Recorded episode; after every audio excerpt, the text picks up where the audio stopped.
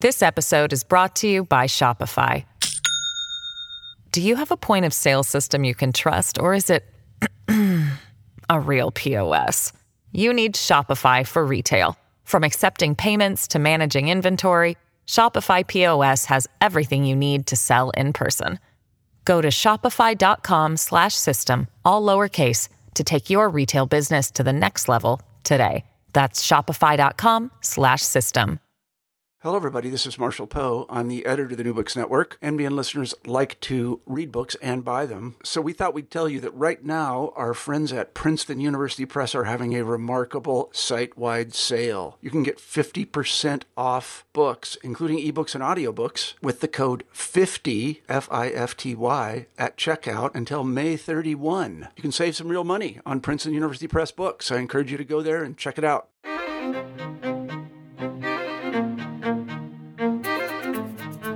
Hello, everybody, and welcome back to New Books in Native American Studies, a podcast channel on the New Books Network. I'm your host, Annabella Breck, and today we'll be talking to Pekka Hämäläinen about his new book, Lakota America A New History of Indigenous Power. Pekka Hämäläinen, welcome to the show. Thank you for having me. Pekka, I wonder if you could kick things off today by telling us a bit about yourself. Sure. So, uh, uh, well, I'm a, a, a, native Finn, and I grew up in Finland, and uh, and uh, I went to school in Finland. And uh, my first visit to US was uh, in the in the mid '90s when I had a Fulbright fellowship to study uh, uh, uh, or to actually to write my dissertation, which was about Plains Indians broadly conceived. And uh, from there on, you know, I abandoned that uh, topic and ended up writing about the Comanches. And uh, then in the early 2000s, I got my first job in the US, in, first in Texas, and then shortly after I moved to California, UCSB where I spent six years, and now I'm uh, at Oxford, uh, uh, where I'm uh, teaching American history. Wonderful. Thank you very much. In your introduction, you explain your choice of Lakota America as you lay out your arguments and the stakes of your work. Rather than prefacing a history of another indigenous empire, you opt to explain Lakota power in continental terms, why the departure from empire? What makes Lakota power different from, say, the Comanche Empire? Well, that's a good question, you know, and uh, uh, I wanted to kind of highlight two things in the book. Uh, uh the first was uh, Lakota's uh, profound role in shaping American history over a very, very long period of time, and and because most studies take the Little Bighorn you know that sort of climatic battle uh, uh, uh, uh as a guiding coordinate. And those studies, most books uh, and and, uh, and and articles just tend to sort of trace the immediate uh, uh, build up uh, uh, uh, to the Little Bighorn. Basic, basic, uh, basically, the sort of the military build-up leading up to the Little Bighorn, and that leaves basically, you know, huge chunk, massive chunk of of, of Lakota history, sort of obscured and and neglected. So uh, most uh, uh, Lakota histories really focus on on sort of uh, mid uh, and late 19th uh, uh century, where we have these uh, uh, climatic battles, Red Cloud's War, and obviously uh, the Battle of the Little Bighorn. So I just wanted to go back, you know, uh, f- further further back, uh, actually all the way into the beginning, when uh, and see, you know, what Dakota history would look like uh, from that much longer perspective, and it looks quite quite uh, interesting, I think. Yes, certainly. Um, chapter one traces the history and the modern origins of the Oceti Sakowin, uh, in what you call North America's ecological hinge between the present day St. Croix, Minnesota, and Red Rivers.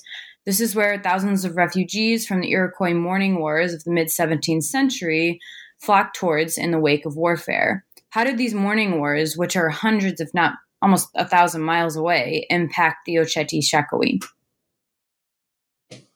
But that's a good question, uh, and I, uh, uh, the impact is is is I think massive and and shattering for the Oceti Sakowin you know, the uh, the mourning wars, these Iroquois mourning wars, are one of the great turning points in, in early American history. Uh, early American history.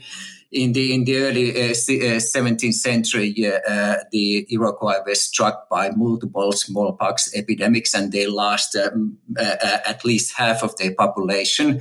And what happened, you know, they expanded westward, raiding other peoples, other native peoples, getting taking captives to uh, replace their dead and also uh, uh, torturing and uh, and some you know and uh, uh, torturing and physically eating these captives to sort of to get emotional release and and repair their kinship lines and and and and so forth. And uh, uh, what happens uh, uh is, that uh, the Iroquois expansion and these Iroquois raids uh, cause a massive diaspora into the west, into the western Great Lakes, which where the where the Oceti Sakowin is sort of butting against these these refugees. And what happens there is that the, the, the French uh, traders follow these uh, uh, uh, these refugees into the west, into the Great Lakes, and form an alliance.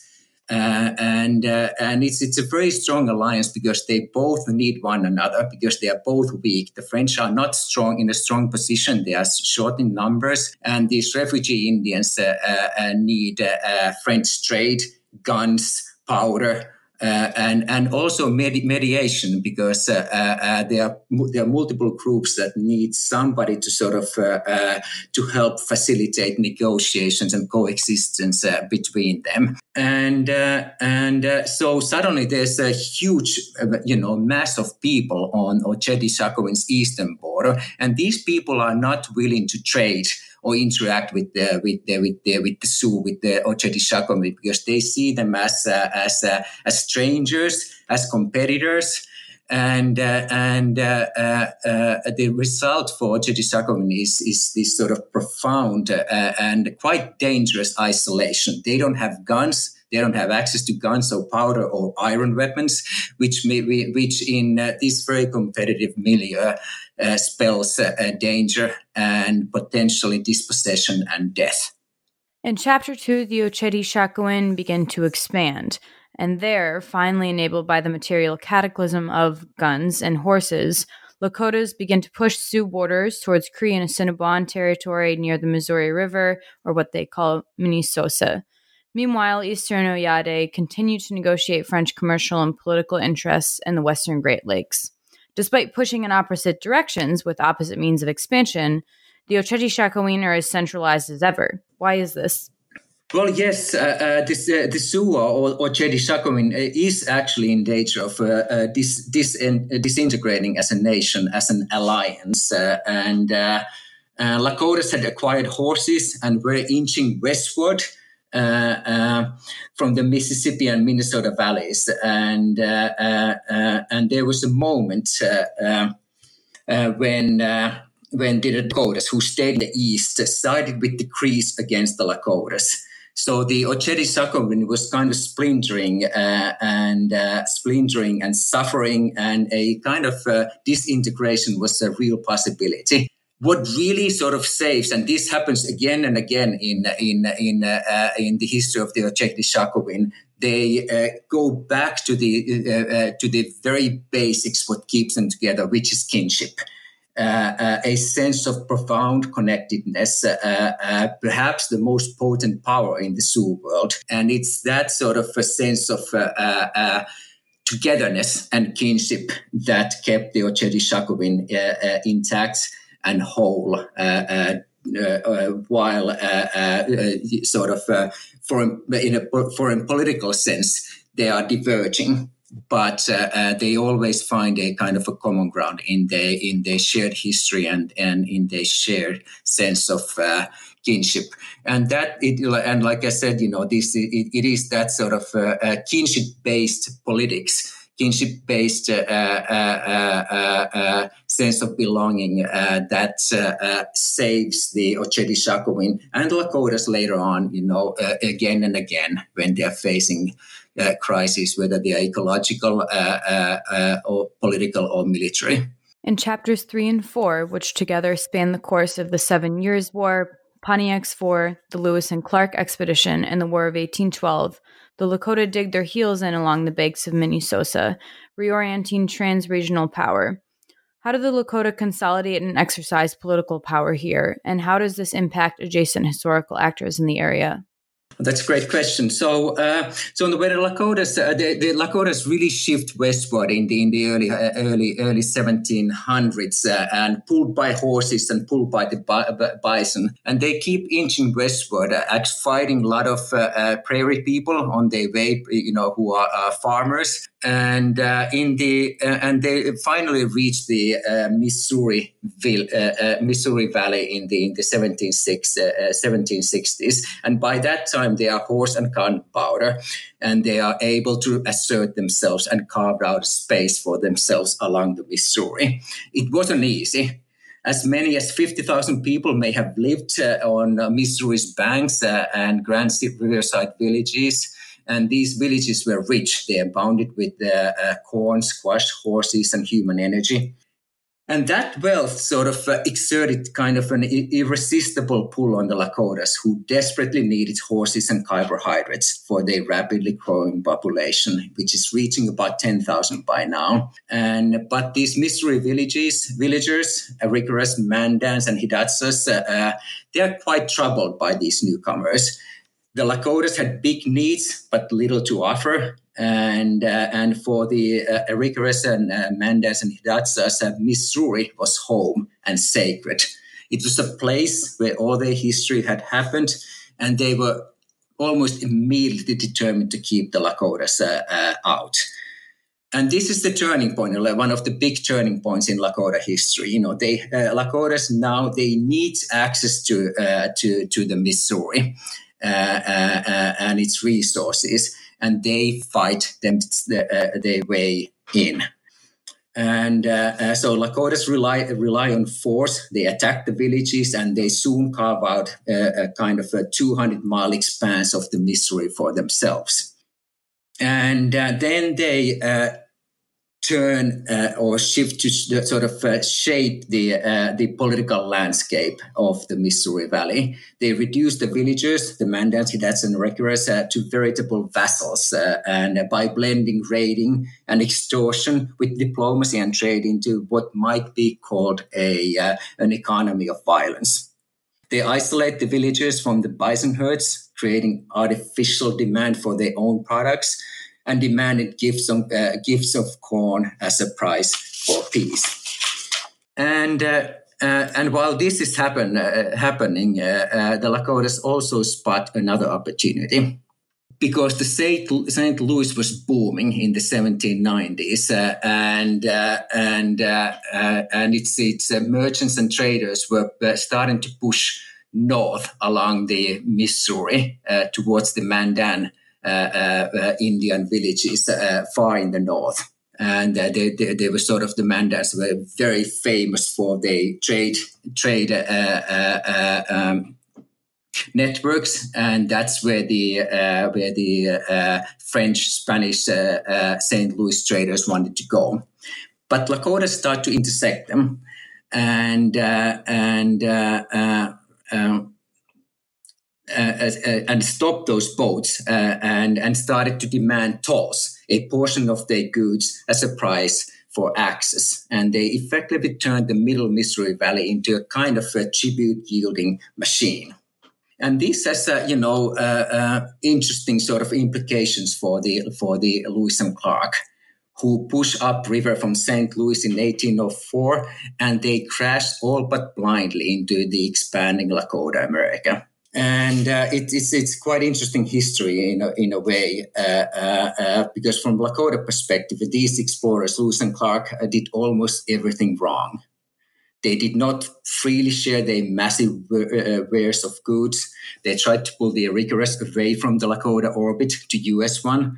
And the Lakotas ended up shadowing the Corps of Discovery upriver, keeping them in a nearly constant state of agitation and panic they really sort of uh, made it quite horrible for the uh, for the Lewis and Clark expedition.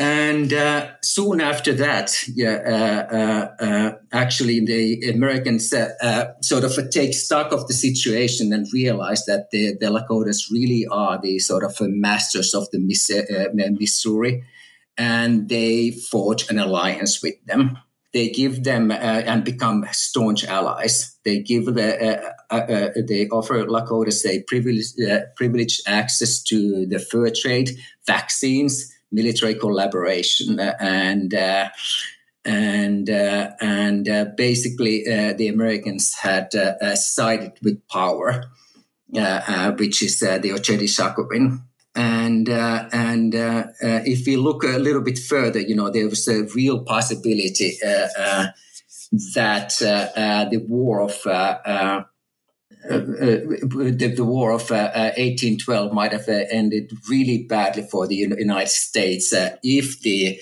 uh, if the Oceti-Sakowin had sided with the with the British, but the Americans had now embraced the, the uh, and the Lakotas as allies, and uh, and that sort of possibility passed. This episode is brought to you by Shopify.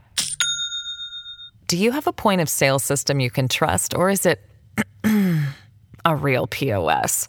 You need Shopify for retail. From accepting payments to managing inventory, Shopify POS has everything you need to sell in person.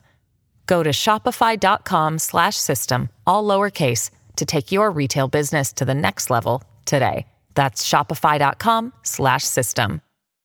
In Chapter 5, the Lakota migration westward takes us all the way to Paha Sapa, or the Black Hills, where the Lakota reorient themselves again, and by extension, the political system of the plains in its entirety again.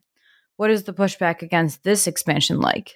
Well, it is severe. You know, uh, uh, uh, the the uh, the crows. The, uh, the, there's a lot of pushback actually, and it's it's, it's native peoples, especially the crows and also the plains villagers, Pawnees, Omahas, and uh, uh, uh, uh, Otos and others, they all resist this Lakota expansion into the west. and and the Lakota Crow War becomes particularly vicious and uh, uh, and violent uh, uh, because you have now, you know, two nomadic, uh, uh, two horse people, two nomadic nations sort of fighting over territory.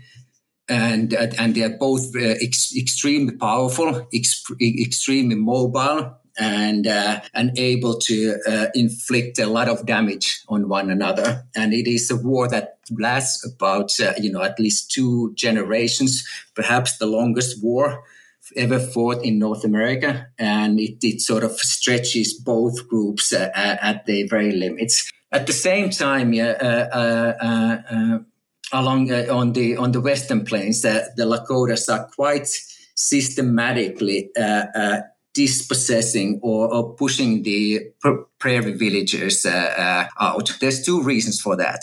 You know, uh, one is uh, that it's re- you know people cannot really survive in the in the in the grasslands without access to river valleys.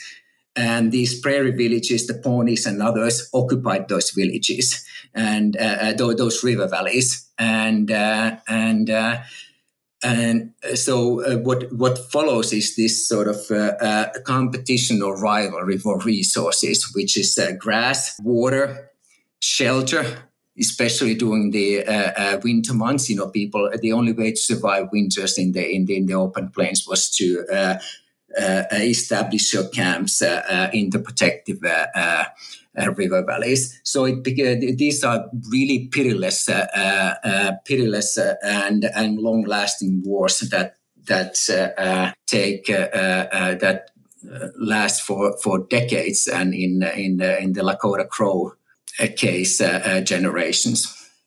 By chapter six, the United States undergoes a carefully orchestrated, quote unquote, hard metamorphosis into an empire. And by chapter seven, with the discovery of gold in the Black Hills and in other indigenous spaces across the West, this expansion takes an even more aggressive turn. How do the Lakota respond to this power approaching their sacred spaces uh, and their most valuable resources? Mm-hmm. Well, you know the uh, uh, the uh, the Black Hills, the Pahasapa, is uh, is uh, is the most sacred place for the for the Lakotas. It is uh, uh, uh, the place of their origin. That's that's the the, the creation stories tell them that they, they were born. They they emerged from a cave in the Black Hills and and and and then uh, uh, spread all over the uh, all over the West from the uh, uh, Black Hills, uh, you know, east, west, and south, and and north. So it is it's it's it's a, it's a deeply sacred place for Lakotas. the heart the heart of, heart of everything that is how they say it. So uh, so uh, Lakotas respond with force and with renewed expansion, uh, and they uh, fight the the the Americans uh, uh, uh systematically and actually. Uh, which results to the Treaty of 1851, where the United States actually uh, is, is willing to negotiate with the Lakotas and uh, and, uh, and, and and willing to make kind of uh, quite surprising uh, uh, con- concessions to the Lakotas. The reason being is that you know gold had been found discovered in California, and California is suddenly the richest place on earth. This is in uh, uh, uh, in the late 1840s, and the Americans absolutely absolutely need access. Uh, uh, uh, to that California gold. The only way to get access to it is to uh, uh, is overland travels with the uh, overland trails, which trace these you know rivers from the uh, from the Missouri uh, uh, to the to to the west, and those rivers belong to the Lakotas. So United States is, is forced to negotiate with the Lakotas for rights of way to the west, and the result is in the 1851 Treaty of uh, of uh, sometimes called the, the, Treaty of Fort Laramie, uh, 1851, which is very generous for, for the Lakotas. And uh, they get a, a huge a reservation uh, that covers much of the much of the uh, mid continent uh, uh, and uh, and uh, but also open uh, uh access uh, to the west for the for the U.S. U.S. Um, immigration. So and this kind of is the is the is the moment where the United States and, and, and Lakota interests really kind of align, uh, align in a, in a, a, rather surprising way. And uh, they both uh, realize they both realize that they they they, they, are, uh, they have sort of uh, they are expanding into the West in tandem, and they kind of uh, form this this alliance based on on on that uh, uh, uh, on that kind of a connection uh, uh, and understanding that they they both need something from from the other and they are willing to and able to make it work. So this uh, they become allies in in 1851 chapters 8 and 9 recount the long history between the Fort Laramie Treaty of 1868 and the Wounded Knee Massacre of 1890, an era of Lakota history divided largely into by the Battle of the Greasy Grass or Little Bighorn, perhaps uh, the moment in Lakota history most well known to most Americans. So, how and why are the Lakota able to exercise power so expansively after Fort Laramie, and why does Lakota authority and mobility become hampered so quickly in the 1880s? Yeah, so uh, the Laramie Treaty of 1868 is, is again, you know, it's it's based on uh, on the on the uh, earlier uh, Laramie Treaty 51, and it's it's very very generous for for the Lakotas. Uh, uh, the reason being uh, that the United States had just lost a war, Red Cloud's War, against the Lakota Nation and the Cheyenne Arapaho allies. United States had uh, tried to, or the U.S. military actually had tried to open a, uh, uh, and had opened a, a Bozeman Trail into Montana, where gold had been found and uh, uh, that violated the 1851 uh, treaty stipulations. and so, and the Red Cloud, who sort of was emerging as a, as a pivotal leader here, had repeatedly warned the Americans that you know you need you you can't access you, uh, you, uh, uh, uh, uh, uh these regions. this is basically the, the river valleys in the in the in the west, um, but the Americans ignore those warnings and uh, the uh, Lakota Cheyenne Arapaho Alliance uh, uh, punishes them, and in a battle that that becomes known as the, as the Fetterman Massacre. So, and all that, you know, th- that kind of why the Lakotas are able to to to win this war is uh, uh, I would say it's it's uh, because they are emerging now butting against United States and, and struggling with this much larger power, the Lakotas have to reinvent themselves, and they reinvent themselves. They shift shift, uh, shift shape and become an imperial power.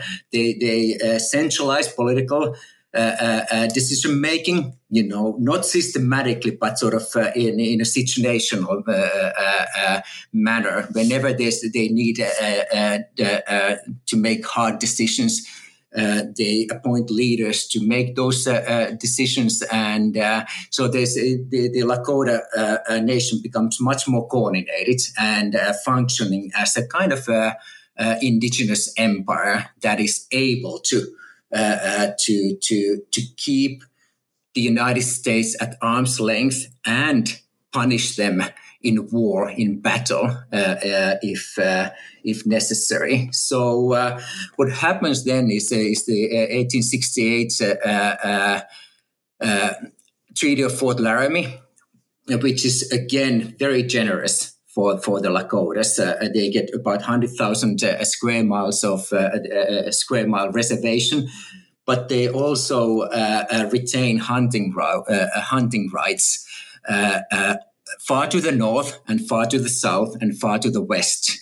And this is uh, uh, here. There's a, there's a fundamental kind of a misunderstanding uh, or discrepancy between the United States and, and Lakota uh, ways of thinking about territory, uh, borders, and uh, and uh, and and uh, uh, uh ownership.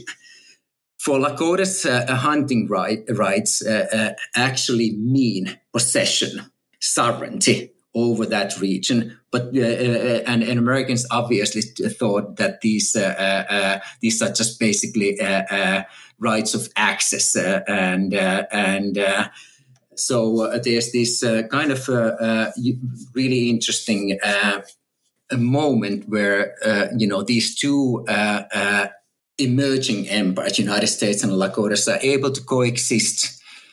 in the same space because they understand actually you know kind of creatively misunderstand the you know how they how they see understand world power, expansion, border, sovereignty, and so forth and so forth. So, so for a little while, they're able to coexist as two expanding powers. The problem now is uh, at this point is that uh, the the uh, the uh, uh, uh, bison herds had began to decline, and that is a, a, a grave threat for the for the Lakota people. obviously, uh, so uh, what happens? The Lakotas began to expand, and I called it Buffalo imperialism. They are trying to retain their uh, uh, their sovereignty and which is linked in their minds uh, to the viability of the hunt. You know, as long as there's uh, there's a buffalo, uh, uh, uh they can hunt and and and follow. You know, they uh, they own those lands. But when they when the buffaloes disappear, you know, the, the land basically becomes in a way not useless to them, but you know, it's it's it's it's like I said, you know, the the the idea of sovereignty is tied uh, to the bison. So the Lakotas set out to to uh, sort of uh, dominate all the available uh, uh, uh, Uh, um, uh, and viable uh, bison hunting grounds around them. So and it, it, it, can be seen as a kind of imperial expansion or buffalo imperialism, as I say. Americans realize this that the Lakota sovereignty and Lakota survival is is absolutely linked to, to the uh, to the uh, health of the uh, uh, bison populations, and and it, in the in the early seven, uh, 1870s, uh, the, the, army, U.S. Army, basically authorizes um, massive commercial hunting of, of the buffalo uh, uh, buffalo herds in the West uh, with the, with the Uh, with the idea, with the hope that uh, uh, when the buffalo are gone, the, the Lakota Lakotas have to return, become sedentary, and and accept the U.S. government's sort of oversight and control over them. You conclude the story by reemphasizing a common theme throughout your book, and that is the flexibility and adaptability of the Lakota. Throughout the 20th and 21st century, time and time again, the Lakota seem to defy historical prediction and assimilationist agendas, proving most resilient in the face of the most violent assaults on their sovereignty, culture, and livelihood. To what degree is Lakota resilience informed by the history you tell in Lakota America? Yeah, that's a that's a great question. Uh, you know, uh, uh, and I think that uh, uh, that resilience is a product of their history. You know, the very specific history of the Lakota people, both endured and and and forged. You know, and. Uh, you know they had uh, contested with uh, you know starting from the from the early 1700s or you know late 1600s they had contended with multiple empires you know french spanish and and british and they they knew exactly you know uh, uh, uh, uh how empires how nation states how colonialism how racism uh, uh, how how dispossession works. So and and they had learned to to adapt to these uh, uh, these pressures and. Uh, uh, in the book, you know, the sort of the central mo- motive of the book is is, uh, is the, the idea of shape shifting, Lakota's uh, sort of shifting shape as as external or internal conditions demanded and uh, you know there were uh, multiple of these uh, you know uh, uh, shape shifting uh, episodes and and and changes of in the political mindset forging new alliances dropping old alliances. All these things are absolutely you know that's sort of like almost extreme uh, flexibility is uh, is absolutely essential. I think, especially in the 19th, uh, uh, late 19th century milieu for uh, for indigenous survival, adaptation, understanding uh, uh, uh how how these foreign powers work is absolutely essential for survival, and it is that you know. to me, there's a direct line from the we, started the conversation about uh, when uh, Lakotas are sort of isolated in the in the in the shadow of uh, of the Iroquois Mourning Wars and the and the French uh, uh, refugee Indian middle ground. They were sort of uh, isolated and and vulnerable. and I, I see a sort of a direct line from that kind of uh, uh, moment or, or, or, stage in their history, which was you know extremely challenging and extremely dangerous. I see a direct line from that situation uh, to their uh, uh, expansion and and and victories in the West and leading up uh, uh, all the way to the uh, the Battle of the Little Bighorn, the sort of the which is you know kind of this kind of a symbolic um, manifestation of of, of, of Lakota power and their ability to shape their own destinies and the uh, and the uh, destinies uh, or the larger you know arc of uh, of American history. Well, Pekka, we've taken up a lot of your time today. Before we wrap up, I have one last question for you. What are you working on now? Well, now you know I've uh, written two books on on native empires, you know, on uh, Comanche Empire, and now you know Lakota uh, about Lakotas, and uh, I'm uh, writing a more synthetic work now uh, on on on still Native Americans, but it's it's it's in in in very early stages. So I just I don't quite know you know where it's gonna take me, but uh, that's that's usually you know where I roll. You know, so uh, I hope to be you know happily surprised what I found. but it's it's it's a, kind of I'm sort of moving uh, uh, moving away from uh, uh this kind of uh, focusing on one just a single single group and uh, taking a little bit broader view on on American history. Well, Pekka, whatever shape that project takes, it sounds like another important one. I want to thank you for being on the show today. I really enjoyed it. Take care. Likewise. Thanks for having me.